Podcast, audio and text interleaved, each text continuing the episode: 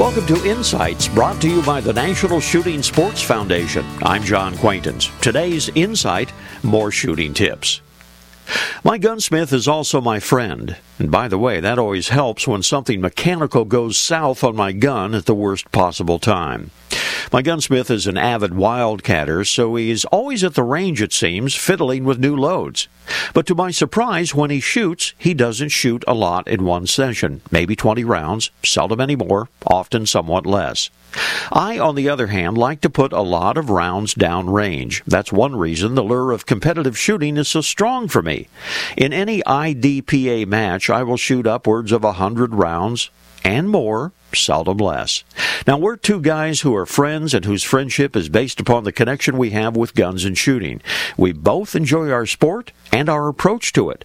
We both load our own ammunition for the most part.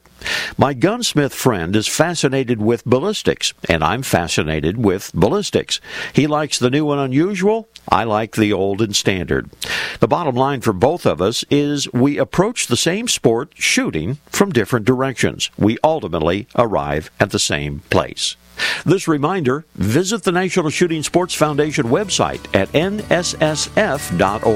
Lots of information about hunting and the shooting sports. This is John Quaintance.